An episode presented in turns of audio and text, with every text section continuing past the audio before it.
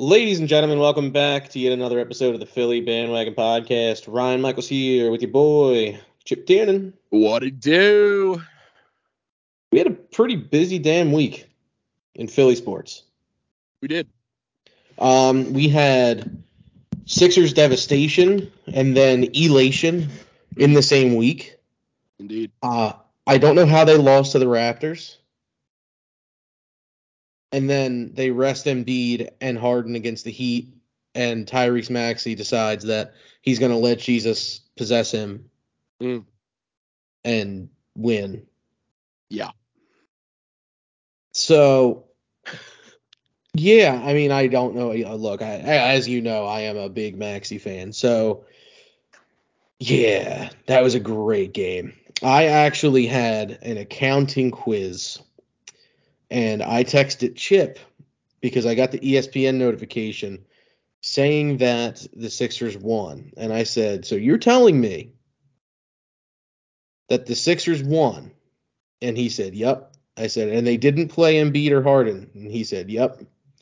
I said, Was anyone out against the Heat? Nope. Huh. That was the exchange. Yeah, that's it. And it was more of disbelief. So be that as it's uh, be that as it may. We'll talk about the Sixers a little bit. Uh, what was really happening, and for the love of God, their transition defense has been awful. Mm. So we'll get into what has to improve before the end of the season. There's only what ten games left at this point. Roughly, yeah, roughly. So we're we're uh we're coming on the home stretch here. Well, I'm excited. And you know what else? Uh, we should be excited for baseball. it's back. Apparently, John Middleton and his confidence are back. Apparently. Um, you know, uh, we we had always asked, did, did he have the cojones to go and go ahead and go over the luxury tax? Well, he did. He did. Uh, he certainly did. He signed Kyle Schwarber and he signed Nick Castellanos, and I don't know how to feel about it, frankly. I mean, listen, I love it. I mean, you know, if you're if you're a Phillies fan, you know these last few years especially. Like I know we've gone through a rebuild for almost we haven't made the playoffs in over 10 years. Um, but these last few, especially with Harper on the team, um, we've just we've choked the season away multiple times. So Well, I um, think that, that the going off of that, like my biggest question is like, is it really that close? Yeah, yeah.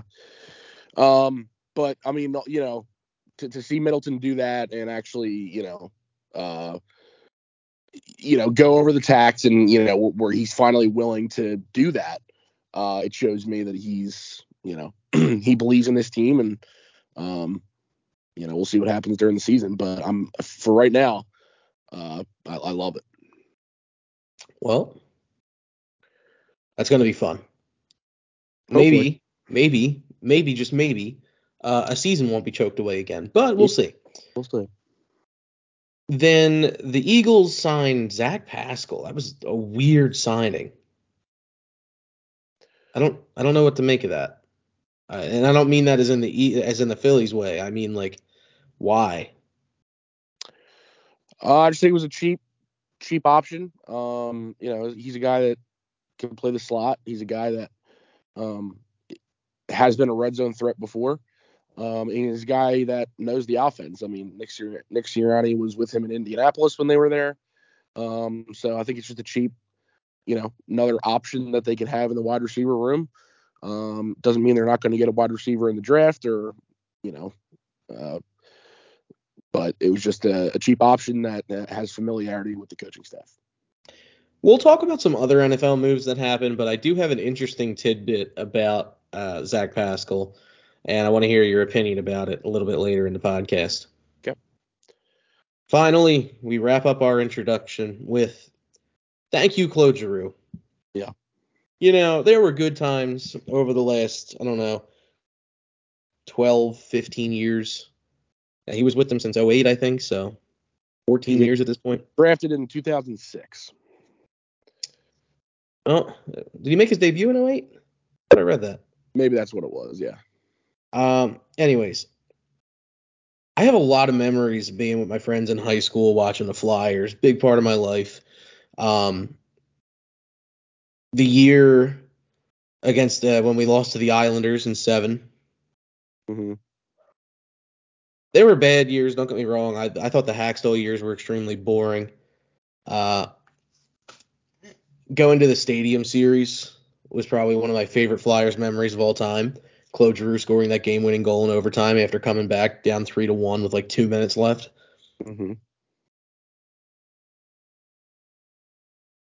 He's one of the few Philly athletes that for some reason gets super disrespected all the time. But he was Philly through and through. Thanks for everything. I couldn't have said it better myself. So, I mean, we haven't really talked Flyers this year. I've been dissociated from hockey because of how bad the Flyers have been.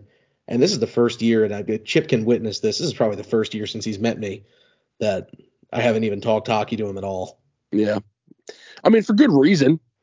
I, know, but like, I, I feel like kind of a piece of crap for doing it because it's like I've always liked hockey, and this year I'm just like, nope, don't care. Don't really well, care. again, it's not like we're not fans. It's just it's hard to watch a team you love so much struggle the way that the Flyers are, and you know it's not something that you can watch on a nightly basis. So you know, it, yeah, we feel bad not watching, but I mean, it's hard.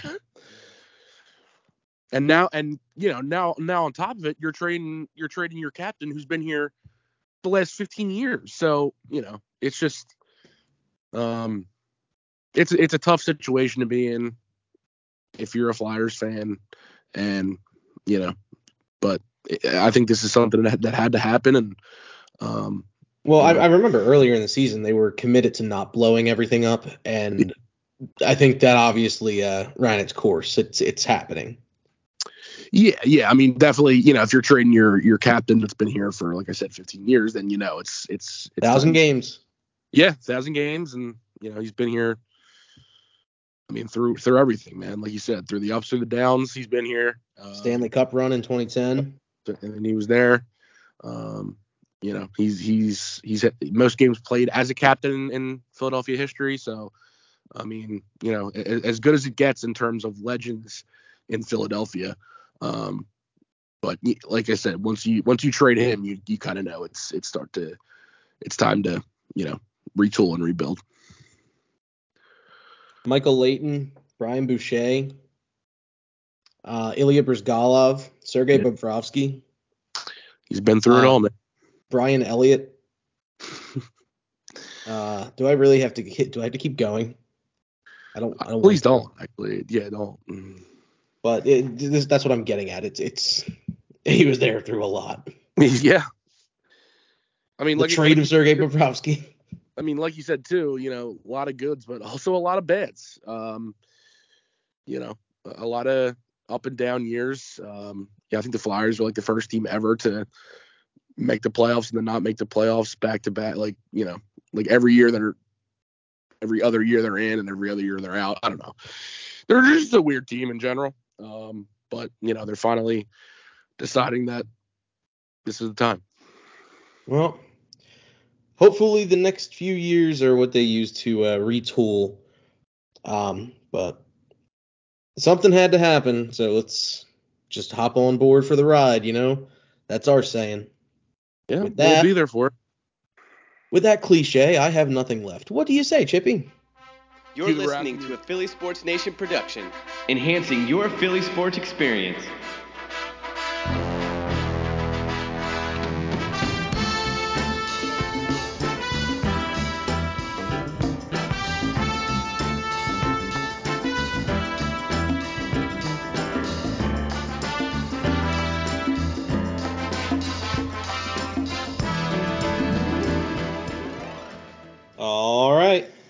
Let's get in the huddle. Talk some off-season birds, baby. Go Birds. Go birds. Go Birds. Birds. Birds. Birds. So Zach Pascal. Yeah. I don't love it. I thought we were going to make some big splashes. Okay. So that's that's really it. I mean, I I'm I'm fine with the I'm fine with signing. Honestly, I think he, uh, you know, he didn't play much last year. He didn't get a lot of opportunities, but in the past, uh, he's shown that, you know, he could be a solid uh, slot option. He could be a solid red zone option. Um, you know, he's not coming in to be your number one, number two guy. Um, you know, he's going to compete for that number three, number four spot. Um, he's a guy that knows the offense. He knows Sirianni well. He's played with him before. So I think it's just a guy who's coming in on a cheap deal, and you know, it's going to be a good guy for the for the locker room, and um, you know, just a guy that knows what he's doing and has experience. As of right now, so long as they don't draft anyone in the um, in the first round, it's looking like it's going to be DeVonta Smith on the outside, WR one, and then Quez Watkins on the outside on the other end. Uh, as of right now, yeah. Uh, you probably put Reagor in the slot unless Pascal outperforms him. Yeah, they'll probably interchange. You know, they'll they'll have Pascal out there, they'll have Reagor out there. Um, they could throw Pascal on the outside if they wanted to. They could throw Reagor on the outside if they wanted to. So, um, but that's you know that's if they don't do anything in the draft, which I would be surprised if they didn't. Let's act as if they don't. Um, I want I want to ask your opinion on something. Howie has a history of playing someone who probably shouldn't be playing just because he drafted them early. Uh, would you see that happening with Jalen Reagor, even if he starts to um, Jalen Reagor next year? Yeah, I I think Reagor's going to get playing time no matter what. I think uh, Howie's not ready to give up on him. Um, and uh, you know, even if we draft, even if we draft a, receiver, um, I think he's still going to give Reagor opportunities. So uh, whether people like it or not, I think Reagor is going to see the field. It's not the fact that I don't want him to see the field. It's just that after shortcoming after shortcoming after shortcoming after mistake after mistake after just hard performance over and over again, at what point do you say just sit down for a week, kid? And I know we're looking at this from long away, and Chippy's probably got like 85 mock drafts sitting under his bed because he does them all on paper. I don't. He does. I, I swear to you, he has a bunch of papers where he writes down names, looks up their stats, and then their high schools as well. I don't do that, but all right. He's lying to you. I don't. I don't know anyone's high school in the in the draft this year. You don't know anyone's high school? Like where they went to high school? Yeah, I don't. I don't know where they went. And just pull out the sheets under your bed, bro. I can't because I don't have any. Damn, it was worth a shot. He usually has them, so he's got them hidden somewhere. I don't. But. no, I, I, am looking forward to the draft, though. Are you really that convinced, uh, since they only signed Pascal, that they're going to go after another wide receiver? And do you think it'd be the first round or the second? I mean, I mean, you have three picks in the first round. I think if you if you really like the talent in this year's draft class, you know, at the receiver position, I think I think not signing a receiver is fine. I think you can get one like you don't have to spend big money on receiver. You can draft one and, and have them be here for four or five years. So, you know, I think, as, you know, the wide receiver class this year is very deep, uh, like like it has been the last couple of years. So, you know, you can get starters in the second, third, maybe even fourth round, you know, and they they can be solid contributors. So, um, I think the Eagles have done their due diligence on the receiver position, uh, as they do every year, it seems. Um, and I think they like what they see, especially in the in you know with the depth of it. And I think they didn't they realized okay, we don't have to spend big money on a top receiver in free agency. We can wait till the draft and potentially get you know a, a superstar in the making that we draft. So relax there.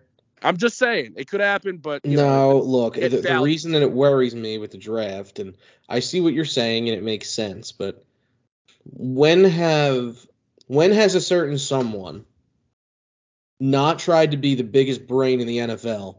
And when has it not blown up in said person's face? Twice.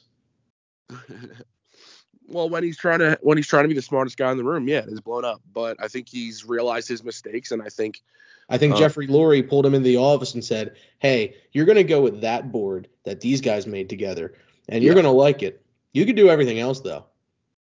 yeah, and that's fine. Uh, I think they're they're realizing that, um, you know, they realized Howie's mistakes, and I'm not going to sit here and say, you know, Howie hasn't done, you know, hasn't made good picks in the past. Like I think our biggest rag on how well, first off, I we have always said he's good at restructuring deals. He's good at signing people. He's Yeah. been pretty solid at his trades that he makes to make them work out. He's Yeah. really good with the cap.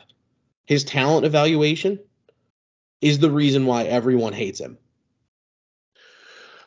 uh, in my opinion, it's it's the JJ or I think of Whiteside and the Jalen Reagor picks. That's it. Back And to back. Maybe Jalen Hurts too. But even now, because Jalen Hurts is a starter, then not really. And we're seeing how Carson Wentz turned out, so that's looking better every day. But th- those two in particular are the reason people hate Howie. Yeah, I, I don't even think it was the Jalen Hurts pick that. No, I, I, I gotta say my At my time, disliking yes. of Howie Roseman was solidified with the Jalen Reagor pick. Listen, at the time, Jalen Hurts was a bad pick, but in hindsight, it wasn't a bad pick because, like I said, now we're seeing what Wentz is doing, and he apparently saw that Wentz wasn't the same guy as he was, and you know he dra- he decided to draft Hurts uh, to be that potential, you know, the potential replacement for him, and now here he is. So No, I'm I'm saying my personal be- decline with Howie was first with JJ, and Yeah. then after that, when we picked Reagor, I almost lost my top. And we were on the phone. You know, I almost lost my top. Yeah, the JJ pick, I think uh, at the time we weren't upset, obviously, but uh, you know, obviously how guys turned out and how JJ turned out, obviously it's not a great, it's not a good pick, obviously. I remember asking you who But when he got drafted, but I wasn't like super PO'd. yeah, I wasn't mad. I I wasn't mad. Uh, but the Jalen Reagor pick, yeah, that was the, that was. I mean, it did, it just didn't make sense. I mean, everything, you know, if you were watching the draft at the time, you know, the screen was on Justin Jefferson. He was on the phone. You know, the Eagles were about to pick. You're like, all right, here we go. We're getting Jefferson, and it wasn't. So it just didn't make sense. And I think Howie definitely was trying to be, you know, the smartest guy in the room. And he's like, you know, I I know what you guys are saying, but I think I am really high on this guy, and it, obviously it didn't work out. So, you know, but other than that, he's had some pretty decent drafts. Like this past draft, for example, the first three picks, in my opinion, are great.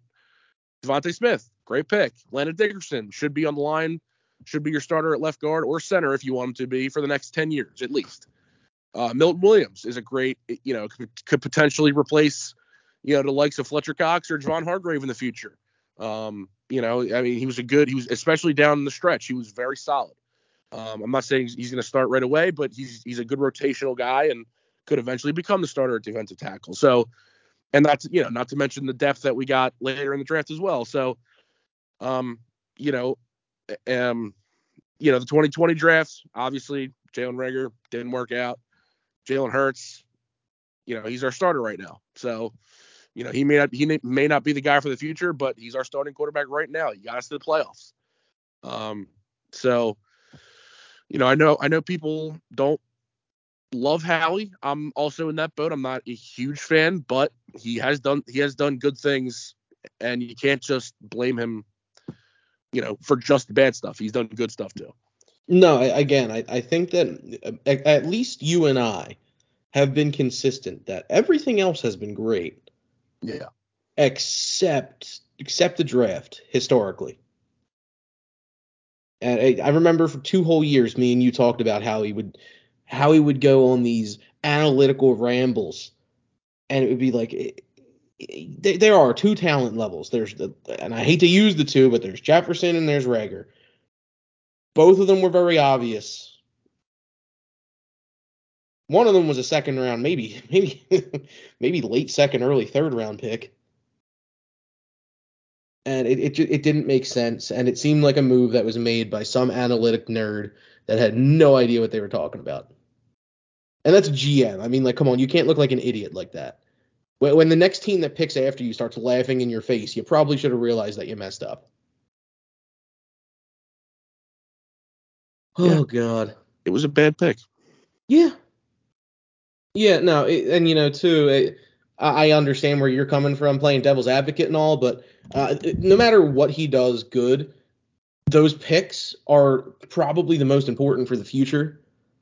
Um, we haven't picked well enough. And yes, I agree. Last year's draft was it was definitely a turn in the right direction. Something changed.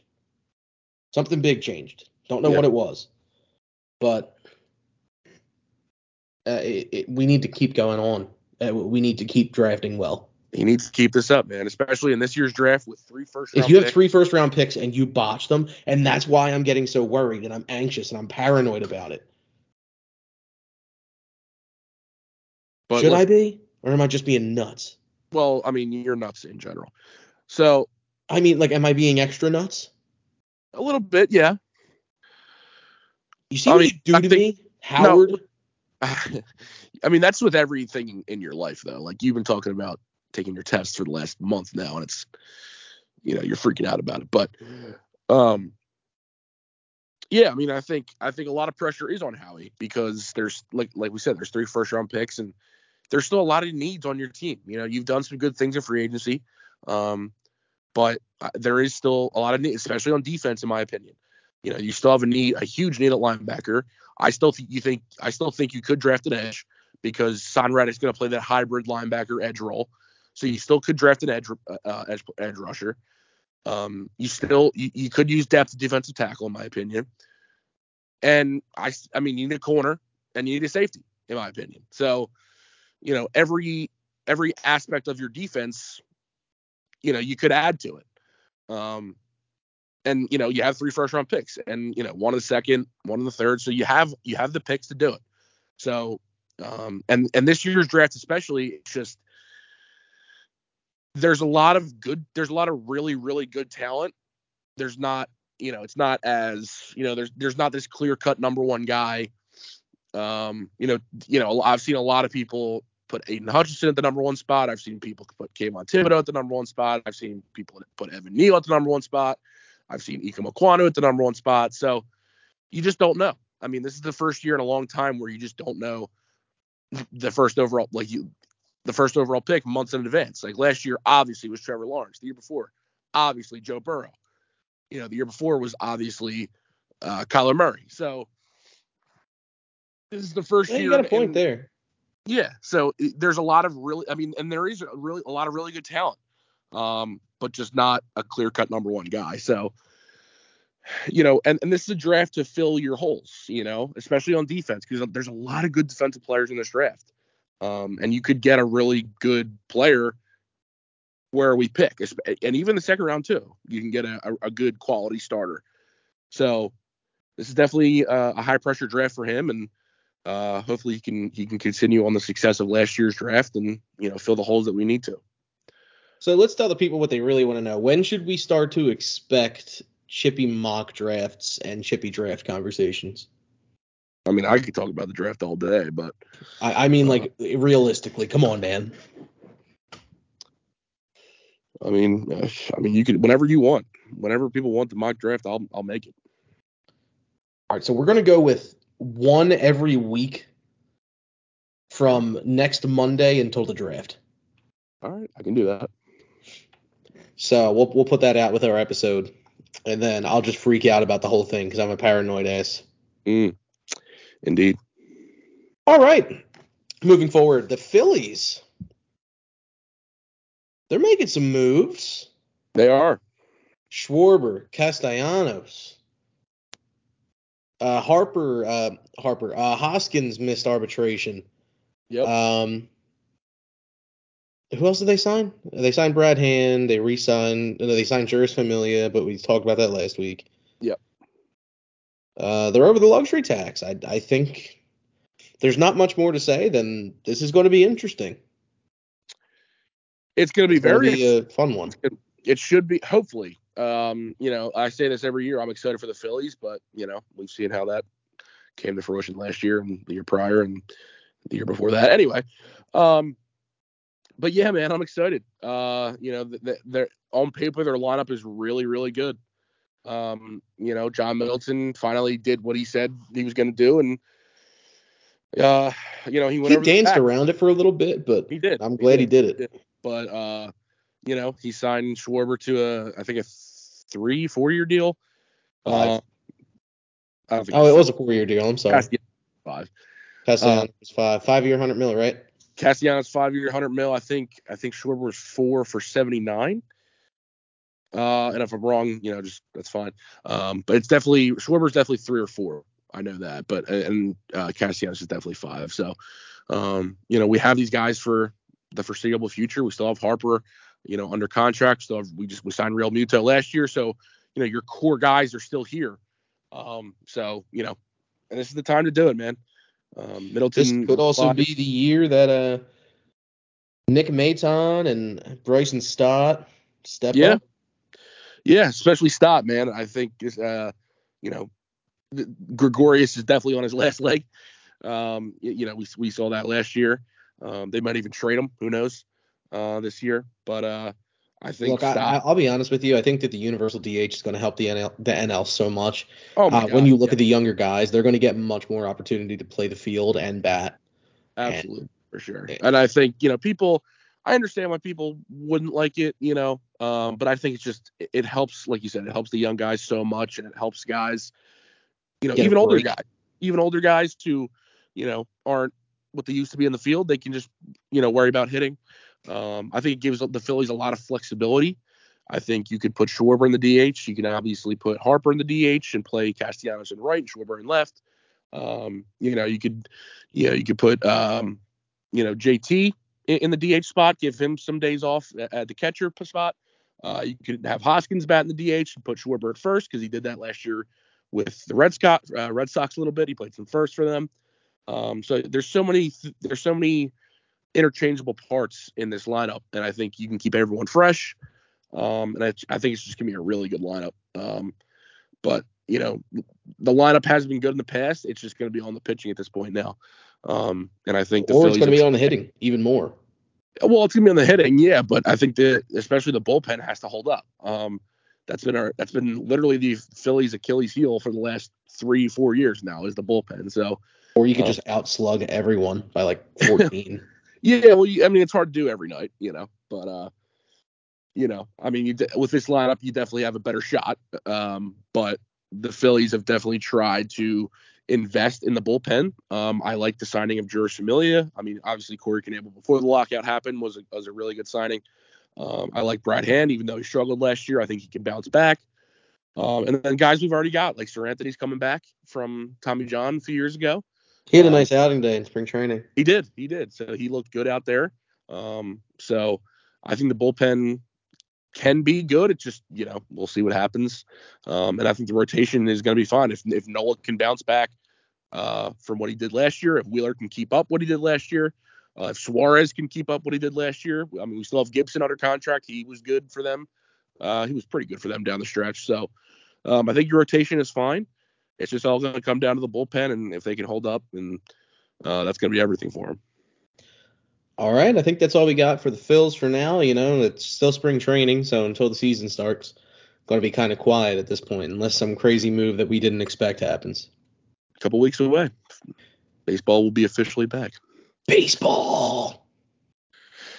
Yeah, I didn't think it would happen, but here we are, and I love it. The Sixers.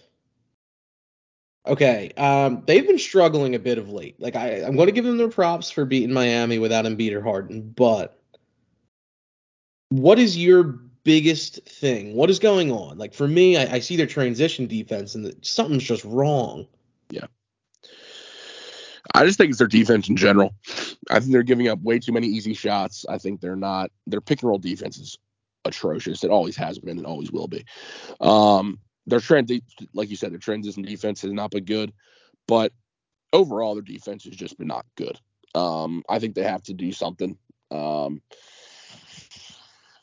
you know, I, I mean, every team does the pick and roll, so I mean, you know, they just have to do a better job of doing that and they, they can't give up so many easy shots and layups and all that stuff. I mean, I don't know what it is. Um, I'm not really big on the defensive side, uh, you know, for basketball. So I'm not really. I mean, they could, you know, I mean, man to man is obviously the way to go. Um, unless you're facing not a team that can't shoot, then you go zone, obviously. But I don't know. It's just guy, you know, the guys got to be better on defense. Um, you know, they have to be willing to to play defense. They have to be willing to switch. Um, they have to be willing to to to defend bigger guys than them or smaller guys than them at sometimes. So I just think they're giving up way too many easy shots, and um, you know when you do that, obviously it's going to be tough to win.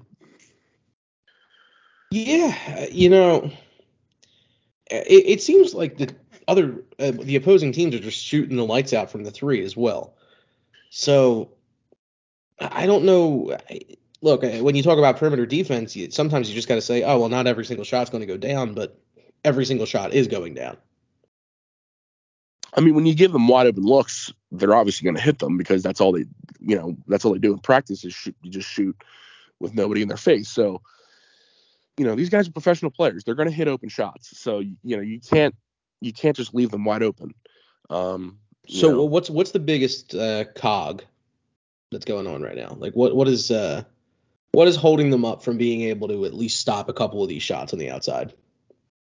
Well, they just got to be more aggressive on defense. You know, they they they got to fight through screens. They got to fight through the pick and roll. Um, you know, they got to try to get their hands on the ball and try to deflect and stuff. Um, I just think they're not being as aggressive on defense. Um, I think they're you know allowing teams to to screen them and they're not getting around the screen fast enough and you know that's just one of many things they could they could do better but just aggressiveness on defense i think is the biggest thing all right well that makes a lot of sense and i agree with you but let's move on to the heat and the sixers game. Um, there are three players that really stuck out. Tyrese maxey of course the man the myth the legend um, the young savior of philadelphia. Shake milton. Yeah. And furkan korkmaz. Yeah. Now I'm going to leave Shake for last. Okay. We already we already talk enough about Maxey, so I'm not even going to talk about him. Furkan, this could have been this could be a breakthrough game for him. Yeah. He has struggled all year long. There was a point where he made like uh he hadn't made a 3 in almost a month or a month. Yeah. 17 points last night. 18. 18, excuse me. I'll take it.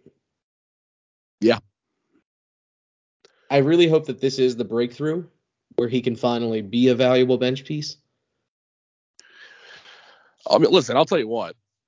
If you can get that kind of performance out of Furkan and Shake, I mean, listen, I know they're they're not going to play as many minutes with Embiid and Harden out there, obviously. But when they get when they do get the opportunity, if they can, you know, if they can seize that opportunity and do that, I think the Sixers will be great because that's their that's their Achilles heel right now. The Sixers is their bench against you know, the number one seed in the East too. Yeah, uh, uh yeah. But, but, I mean, I mean, they didn't they didn't have anybody out. I don't I don't think. I mean, Butler played, Lowry played, Adebayo played, you know, Duncan Robinson, Tyler Herro. I mean, they all played. So no, uh, I don't know why. I don't really watch much of the Heat, but they attacked Tyler Herro late. They were just putting up shots on him left and right. Yeah, yeah. I mean, that's that's what you sh- you gotta you gotta realize. Okay, you know we can get open shots on this guy. Take it. Um, I mean, so. like this is again, this is all just from me reading things because I couldn't watch the game, but I really wish that I could have. However, now I also believe that I'm bad luck when I do watch, so maybe I shouldn't. Oh, me too. Yeah, I feel the same way. But I didn't watch the Toronto game, so maybe I'm not. But anyway, um, but yeah, I mean, if they find a weakness on their defense, you know, they got to attack it and, and take advantage of it until they make an adjustment. So, um, and like I was saying, if if you can get that kind of performance from Shake and Furkan every night, along with Niang off the bench, along with Danny Green off the bench, who actually played, played pretty well in that game as well, um, we're gonna be fine because you know we know what the starting lineup can do. You know, we know how good they can be. If our bench can start playing well, you know, we're one of the scariest teams in the league if that's the case. So, I mean, these last, you know, the last couple games before the Heat game, the bench has been brutally bad, like really, really bad. Um, so I think if they can, if this is the game where they start to figure it out, by all means, let's go. Because if our bench can play like that, it's going to be tough to beat us.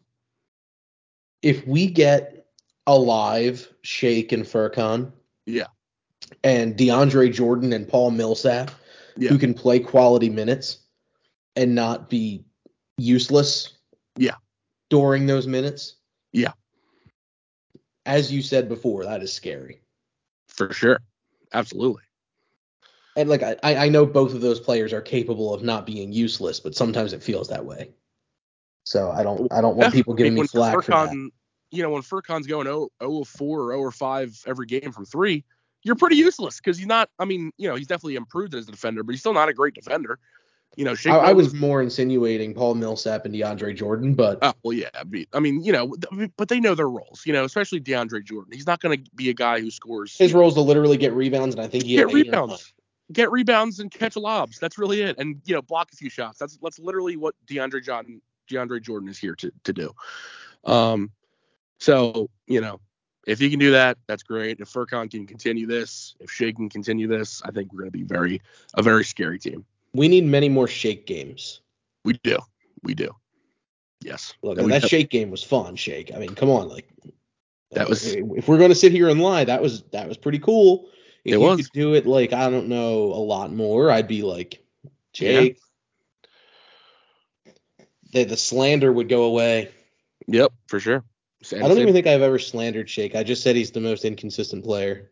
Oh, he is. Yeah, he is. However, I may have slandered him, but I doubt it. Eh, uh, we probably did. It, it, it- dude, uh, I'll be honest with you. Um, I kind of get NBA Twitter's weird, man. Oh, it's toxic. It's just toxic. It's toxic. Um, like what what me and you might consider slander is like child's play to NBA Twitter.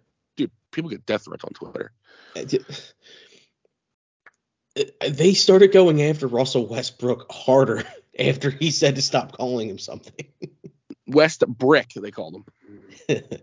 All right, well, look, you can't say that because now everyone else is going to say that, but uh, they took it to a whole new level. Well, I mean, he shot. You know, since the, I mean, I, I think I saw a stat since the All Star break. Russell Westbrook is shooting nine percent from three. The last three games, he's at 50%. Okay, there you go. Then th- that's fine. If you if you don't be called Westbrook anymore, start doing that. But if you're shooting nine percent for a, a month, then yeah, you're you know you got to expect to be called something. Um, Heat thank Twitter it was, was Westbrook and not something worse. Heat Twitter was coming at us real hard before they lost. Well, that's just Heat. That's the Heat Twitter anyway. Uh, Heat Twitter scares me. I'm frightened. I don't. I don't talk. You know to. what Sixers Twitter is? Huh? Sixers Twitter, Sixers Twitter especially is every time the Sixers win, they think they're unstoppable. But whenever they lose, they Good lord, no, yeah, we, we just got like destroyed. Yeah, A black hole opened up. like after the Toronto game, all I saw was how much the bench sucked. We're But then after- after the Heat game- And then after the Heat game, they're like, "Oh, we're we're winning the championship." I mean, that's Sixers Twitter. Like we may be toxic at times, but there's definitely other like other teams' Twitter who are way more toxic than us.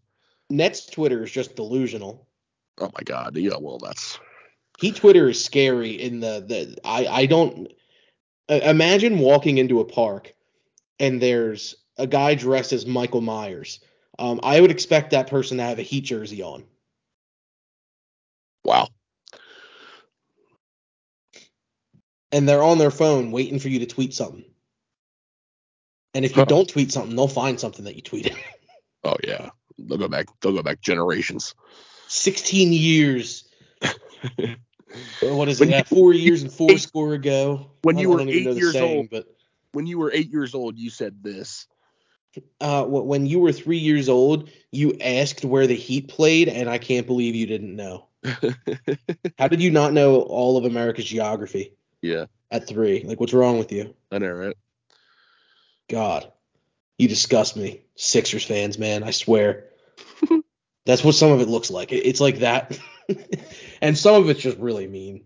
I, I don't even I don't engage. I just read. There's a lot of mean people on Twitter, man. A lot of mean people. There's a lot of mean mean people everywhere. People just don't act it to your face, and they do Yeah, it back. Yeah, the I mean, the internet is a is a way for people to to vent their frustration and their toxicity without, you know, having to put a face on somebody. So Face.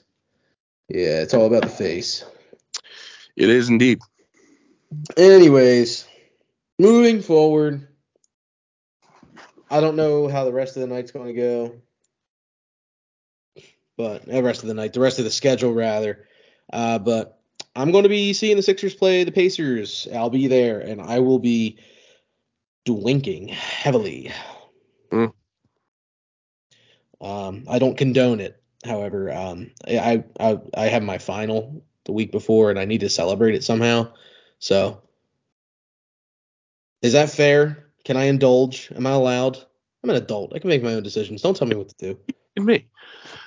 I don't know. I I don't give a work crap. here. I just work here. Same. Well, anyways, um, I have uh I'm not going to talk about the Flyers again because I feel like the intro did it justice. Nothing really to talk about that I Yeah. want to add.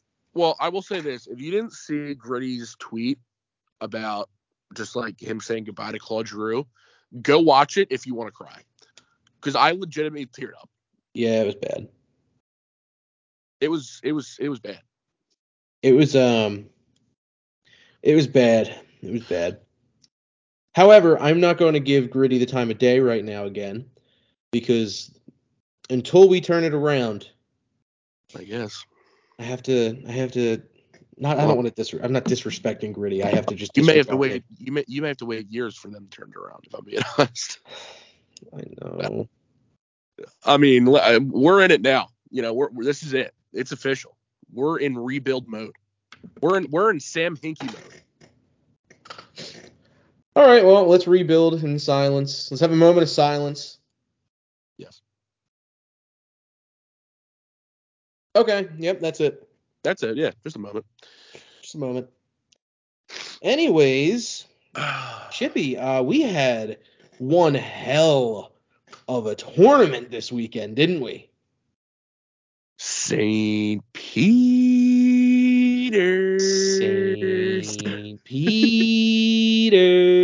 They're coming, man. St. Peter. What is the Peacocks?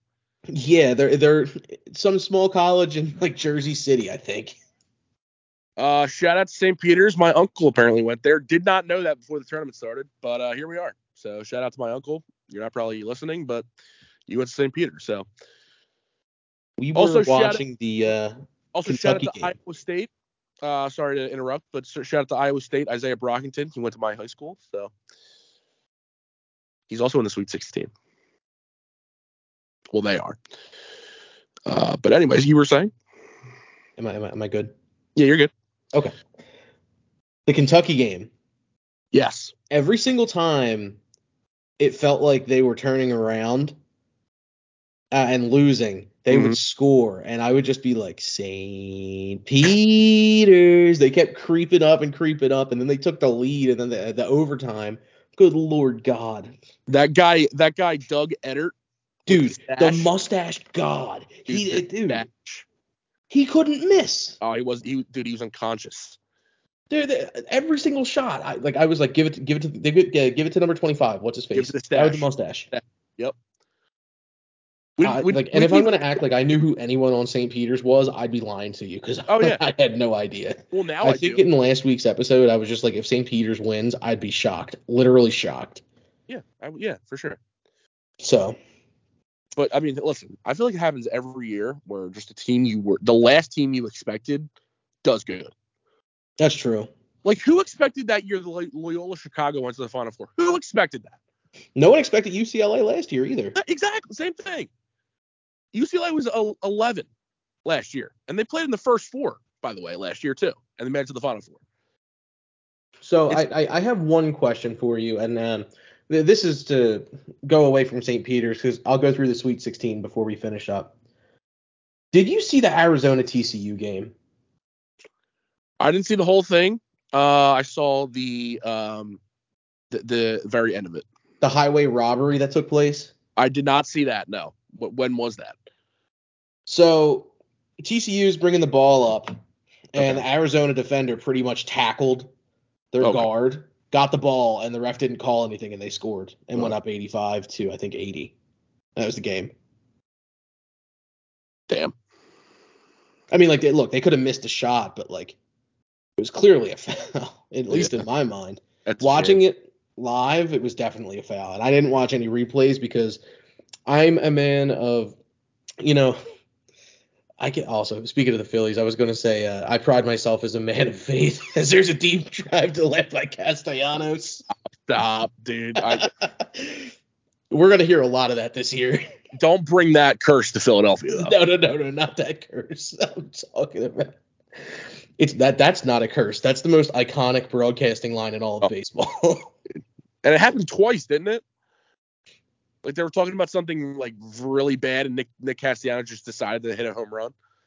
oh my God! It was someone who passed away. They were honoring him, and he hit a home run. The first time it was about the announcer who said, you know, Yeah, the announcer said something really uh, He said a vulgar. I don't even know what the. I don't. Yeah. Thom Brennaman, I think. I don't know what he said, but apparently it was really bad. very bad on air, and they came back, and he was like, he realized what he said. He's like, oh my god, they heard that.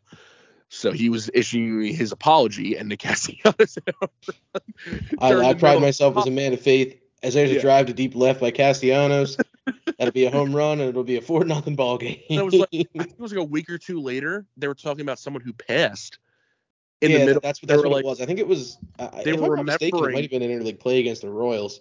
They were they were remembering whoever passed, and in the middle of their like tribute to them, Nick Castellanos in another. home run. I mean, it's not funny, but you have to giggle at least a little bit. I mean, it's Uh, just you know, it's just funny, man. I mean, the most inopportune times for Nick Castellanos to hit home, a home run, he did, and you know he secretly knew. look, I, I'm I'm just gonna never listen to the Phillies while I'm in the car. Yeah. Because if I ever hear um, Nick Castellanos is to the plate and there's a drive, I'm out. I might just jump out the vehicle. Yeah, yeah, yeah. So But anyways, back to the tournament. So let's go through the Sweet 16 okay, and we'll see what the surprises really were. all right. In the West, we got Gonzaga and Arkansas, and Texas Tech and Duke. You got the top four seeds in that in that uh in that region. Um, I yeah, I was going to say that's probably the only bracket that played out the way it should have. Yeah, yeah. Gonzaga, they, they got scared by Memphis. You know, Memphis had them had them of uh, you know, they made them work for it. But uh, Gonzaga, If- ultimately, If Georgia Southern uh, didn't lose their two pl- uh, two better players, uh, pretty sure that would have look. I don't think they would have won, but it would have been within about five to ten point game. Yeah, yeah. Memphis, Memphis played a really really uh really good game, but uh, Gonzaga came out on top, and um, you know, same thing with Duke. Same thing with Duke, Michigan State. Uh, Michigan State had a lead, I believe, and then Duke came back and made a run, and they came back and won. But um, yeah, so I'm, you know, I'd be really, you know, no discredit to Texas Tech or Arkansas, but I would love to see a game between Gonzaga and Duke. I think that'd be a great game. Let's go to the East. This is probably the most thrilling bracket. Hmm. North Carolina, UCLA, Yeah, Purdue, and St. Peter's.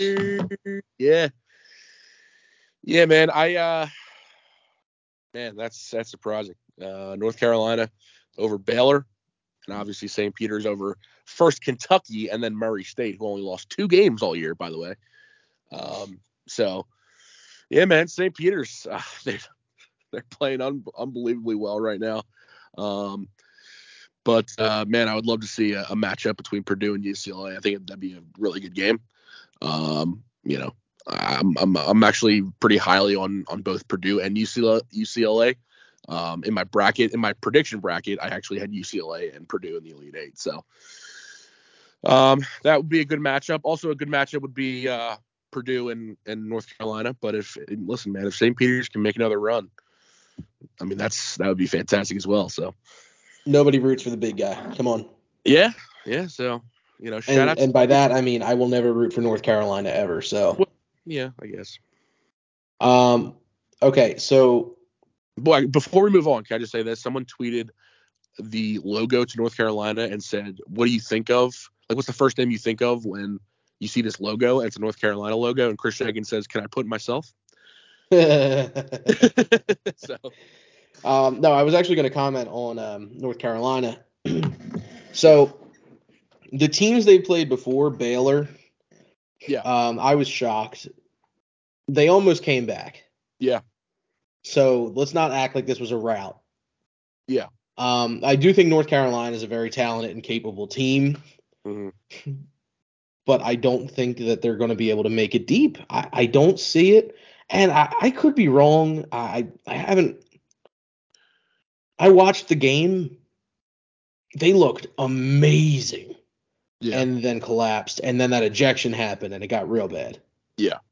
So I don't know just yet, but I, I think Purdue Purdue's a really solid team. I think UCLA is a team that they really haven't seen before. I, I like UCLA's playing style against them. Yeah. And I think St. Peter's is St. Peter's. I mean, I'm going to root for them no matter what. So I am too. I am too. So, uh, yeah, it should be fun. All right, let's move south. Arizona and Houston. Mm-hmm. And Michigan Villanova revenge game. Yeah.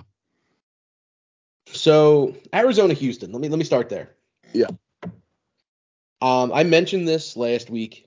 I didn't pick them, but I mentioned this. It all depends on how well Houston plays defensively. Yep. And Houston's defense has been lights out. hmm Houston could very well make it to the Final Four. Yeah, man. Houston played really, really well against Illinois, man. They they they really shut them down. Um, you know, Illinois had nothing, had no answers. Um, I will say Houston's offensively wasn't great, but they they were able to scrape by. Um, because their but their defense, like you said, was really, really good. Um, so if they can do that against Arizona, man, uh, I agree. I think they have a, they have a really good shot to to make a deep run. I think a defensive team matches up really well against Arizona. Yep. So it, it's all matchups. It really is all matchups, and I don't know. Uh, I I don't know what their percentage chance to win is, but Yeah. it's got to be about 50.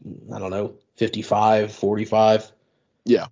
Uh, Let, let me look it up. I, I got to get it right. I mean, listen, Houston is a good team, man. I mean, they were, you know, they were. I think they were right for most of the season, if not the whole season. Um, but you know, I mean, like you said, their defense, they're they're a really Oh. just solid defensive team. Um, Houston is projected to win. Really? This is through ESPN. I'm on the tournament app, the tournament challenge app, I think it's called. That's, that's Fifty nine point two percent chance Houston. Interesting. forty point eight percent chance Arizona. Wow. Okay. And then the big game for you, boy. Villanova Wildcats versus Michigan. Yeah, man. Michigan, uh, Michigan is doing it yet again. Um, Yeah.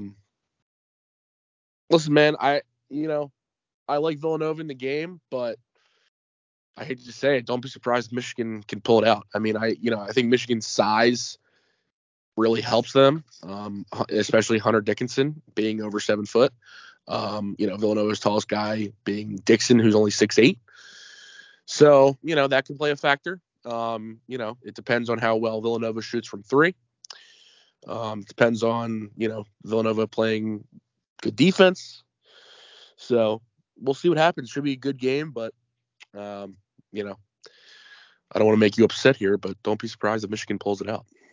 It, no, it, it's the tournament. Any game can, any team can win. I don't see that Yeah. happening though, and Yeah. the reason why is because guard play is what wins in the tournament. Okay. It's historically won in the tournament. Uh, even the Baylor team last year that had size had amazing guard play and amazing ball movement. Um, Yep. It had clutch shooting. It had amazing free throw shooting, and that's everything that Villanova has this year. Okay. Michigan doesn't. Now, I'm not saying they're not a talented team, and a seven footer's great. But what about when your six foot eight guy can go out to the three point line, draw out your seven footer, and leave the lane open for someone else to drive in? That is true. That is true. That is a, that is a yes. That is a valid valid point. So So again, it's the tournament. Anything could happen. Yep. I'm going to root for my team, and that's me too. I am too. that's actually like I'm telling you I'm biased. So Yeah. take my opinion for what it may, but the one the, those points that I just made are all valid. Oh, they're valid. Yeah, hundred percent for sure. But uh, yeah, I'm still gonna be rooting for Villanova, obviously. Um, but you know, anything could happen. Then let's move Midwest. And we have Kansas and Providence. Um, look, I, I love the fact that Providence is being so gritty, Yeah. and they've really put people who said that they can't make it this far down. Yeah. But I think this is where the train stops. Okay. Um, I think Kansas, um, Kansas, uh, you know, the, the way you said Michigan has size and uh, great talent. I think Kansas legitimately would steamroll um, most of the teams that are left, Okay. And uh, potentially including Villanova. Yeah. On a good day, and like when I say that, I'm being honest with you. Yeah. Um, I I see this being a murder fest. Okay. So you like you okay? So you you feel that confidently about Kansas? Okay. Look, and again, it's the tournament. Providence could come out and play the best game they've ever played in their lives. Yeah. and. I'm going to root for it. I don't care if my bracket sucks. I just want a good tournament. Yeah. I mean, well, my bracket's been busting since the first you know like hour of the the tournament, so it's fine. Um, if Villanova makes it to the Final Four and mine, I win. Really. Yep.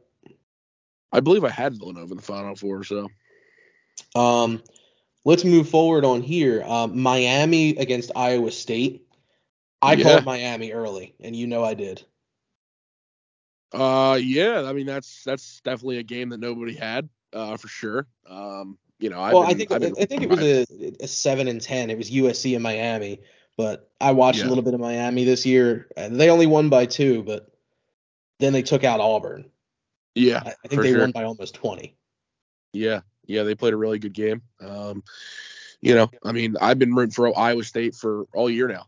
Um, like I said, you know, the kid who went to my school, so you know, I, I don't know much about them. I, I know, you know, that the, obviously the kid who went to my school, and they have another good guard who can who can shoot.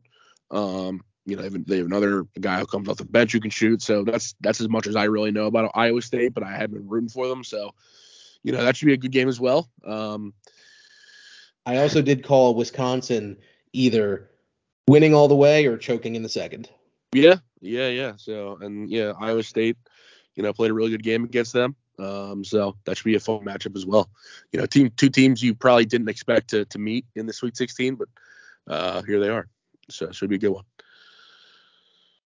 Look, I, I mean, there's there's a lot going on here.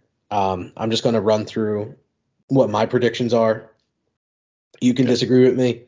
Feel free to say it. I'll give you a couple seconds after. Um, Gonzaga is going to beat Arkansas. I don't think it's going to be all that close.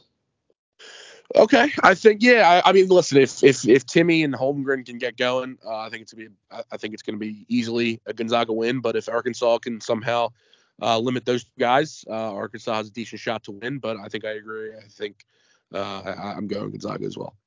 And you know, too, with Gonzaga, I, I I think Drew Timme matters the most when he's out on the paint when when he's out there and in the paint. Yeah, Um, I agree. There are times when he goes out there and can score at will, and that's what Oh, yeah. Gonzaga needs. Yeah, I mean, it, you know, if you watch Gonzaga, especially in the first round, you just saw, you know, Drew Timme every time he was every time every possession it felt like, you know, he would just go right to the paint. They would give him the ball and he would make a move in the paint and get an easy layup. So, um, you know, he can he can definitely score with the best of them, and if he gets going, it's gonna be hard to stop. Uh, don't get me wrong, Chet Holmgren's good too, but I think Drew Oh, yeah. Timme is the go-to guy, obviously. Agreed. Agreed. Um, we have Texas Tech and Duke. I I actually I have Texas Tech here. Okay. I actually have Texas Tech, and I had them in my bracket originally. Yeah, I mentioned it earlier. I would love to see a matchup between Gonzaga and Duke. Uh, but yeah, I mean, I you know, it's it, it's a toss up for me. Um, I would like to see Duke make a make a less deep run for for Coach K, but um, you know, anything could happen. So, you know, I'm not gonna. I don't really know who's gonna win. It, it's a toss up for me, but uh, just for just for you know entertainment's sake and and uh, for Coach K's sake, I would like to see Duke win, even though I'm not the biggest fan of Duke, but you know, it's Coach K's last ride, so. Um, don't care about Coach K whatsoever. Okay. Um, well. I think Texas Tech matches up really well against Duke. Okay. I think historically, even going back to 2016, 2017, Texas Tech has really been a good, uh, solid team that's been put Yep. together well. Um, they're steady on defense. They have a solid offensive scheme, and Duke has had good streaks and they've had bad streaks. And like you said, they came back to win against Michigan State. I think Texas Tech has their number here, and I think Texas Tech's going to take them down. Okay. Uh, UNC, UCLA, UCLA. Um, Yeah, I, agree. I, agree. I don't see, I can't see this run keep going uh, for UNC. Uh, and I also dislike UNC.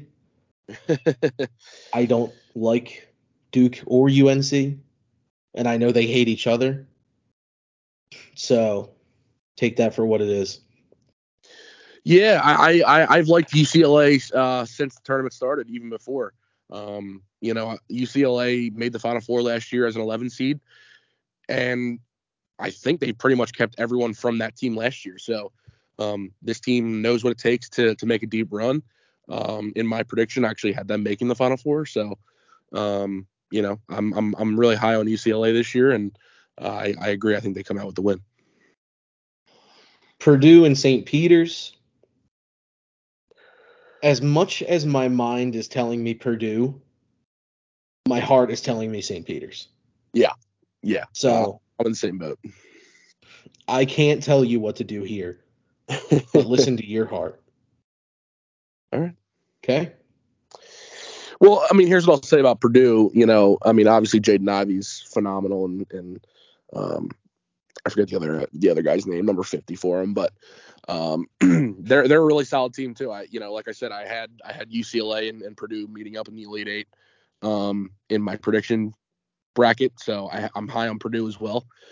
But um, you know, it's March Madness, man. Crazier things have happened, and uh, you know, my, I definitely my heart wants to say St. Peter, so I'm I'm not gonna say who's gonna win, uh, but let's see what happens. Then we have Arizona, Houston. I I am going to go with Houston here. Okay. I I think if Houston can shut down Arizona's offense, this could be like a 48-44 game. It doesn't matter. It's still a win. Yeah, yeah, that was um, yeah, definitely. If Houston can play, uh, like you said, if they can play defense at the same level as they did against Illinois, and you know if they could pick up pick up their offense, I think they'll be a really scary team that could make a deep run. Uh, Michigan, Nova, go Cats. Cats yeah, go six. Cats, definitely. Like I said, um, you Nova know, by six. Nova by six. Okay. Um, yeah, I think I think the biggest thing for for Nova, like I said, is just the size factor. Um, if they can get over that hump, I think it'll be a, uh, an easy dub for them. I mean, against Ohio State, there was a little bit of a size gap. Yeah, but there wasn't really there's not really a seven footer who is like the main guy on offense for them. I think that you know a lot of things run through Dickinson on that offense. So um, you know, if if they can limit him, I think they'll be in good shape. I got you. So, uh, like, before we move on from that, do you, do you think a team that is centered around one really tall guy, um, more efficient of a game plan for attack than a team that's just generally bigger than their opponent? Um, I think if you have shooters around the big guy, it definitely helps. So, um, you know, I'm not really familiar with Michigan's entire roster. I'm not not really familiar with them. You know, if they're a, a really good shooting team, um, I'm sure they've been shooting the ball well as of late because they've won their last two games. Um, so, you know, if Dickinson can can get his and and they shoot the ball well, uh, it sh- it's going to be tough to stop them. Um, but yeah, I mean, I think if you're if you're just a bigger team in general, um, I think you gotta you know you gotta be more aggressive in the paint, especially. Um, but if you center your offense around your center, then you gotta have shooters around them. I think Michigan has shooters, but I don't think that their defensive scheme matches up very well against Villanova. I, I think that's the Yeah, big. It's going to be the biggest said- problem for them. Like I said, if, if Villanova can shoot like they have been shooting the, these last couple games, I think they'll be fine. Um, because you know Villanova is such a good, sh- you know, just shooting team in general, especially Gillespie, uh, especially last game for him. Um, if they can shoot the, ball well, problem with opponents for Villanova, the, the problem with Villanova's opponents is Villanova is very consistent. Yeah. Like they'll miss a shot and then they'll nail three. yeah, for sure. It's there. There was a point where it was really close against Ohio State. and They almost gave up the lead, and then Justin Moore comes down, smacks a three right in their face. Collin Gillespie, Slater, Dixon, Dixon for the love of God, three. Yeah.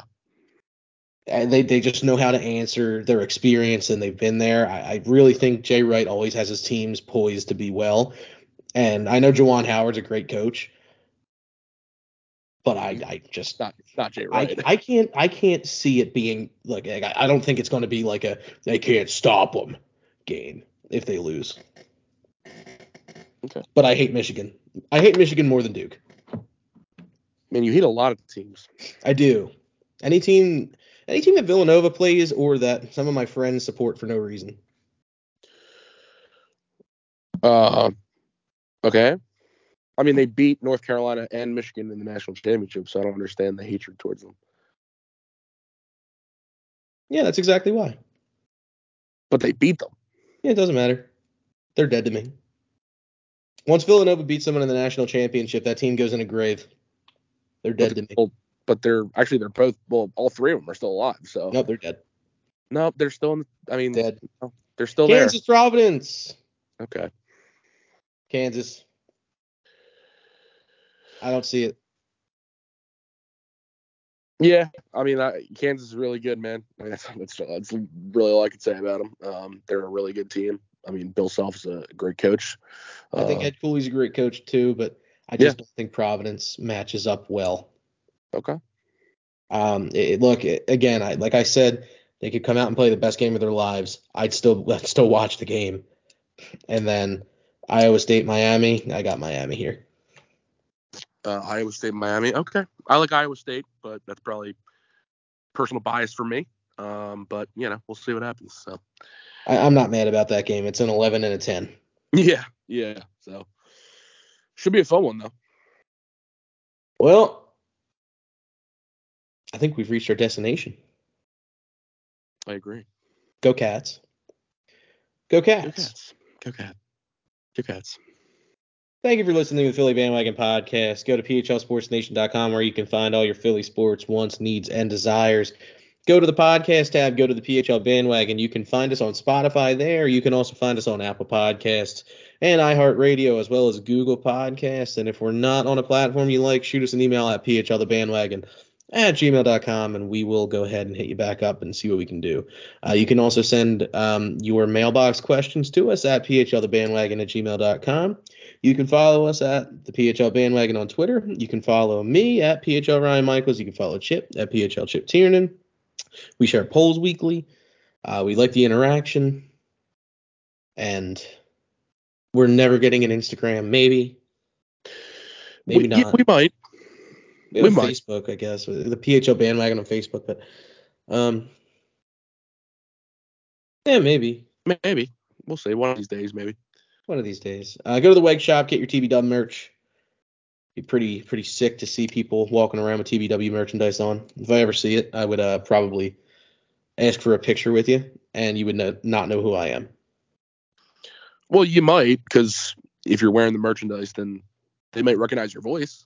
They might recognize it. Uh, I, uh, yeah, I guess maybe uh, they might recognize me from some of my horrible takes, my god awful takes, the takes that somehow make it to your ears each and every week. The horrible, horrible things that I say. Yeah, I apologize for him. I mean, hey, you may disagree with my takes. So Yeah, I apologize for him. anyway, Sorry, I had to. You walked right into that. All right. Well, I think we, like we said, we re- we've reached our destination. We'll see you at the next stop. Go, Birds. come Birds. Hey, Chip. Uh, stop. Don't even. No. Don't even say it. Greg Murphy got a promotion.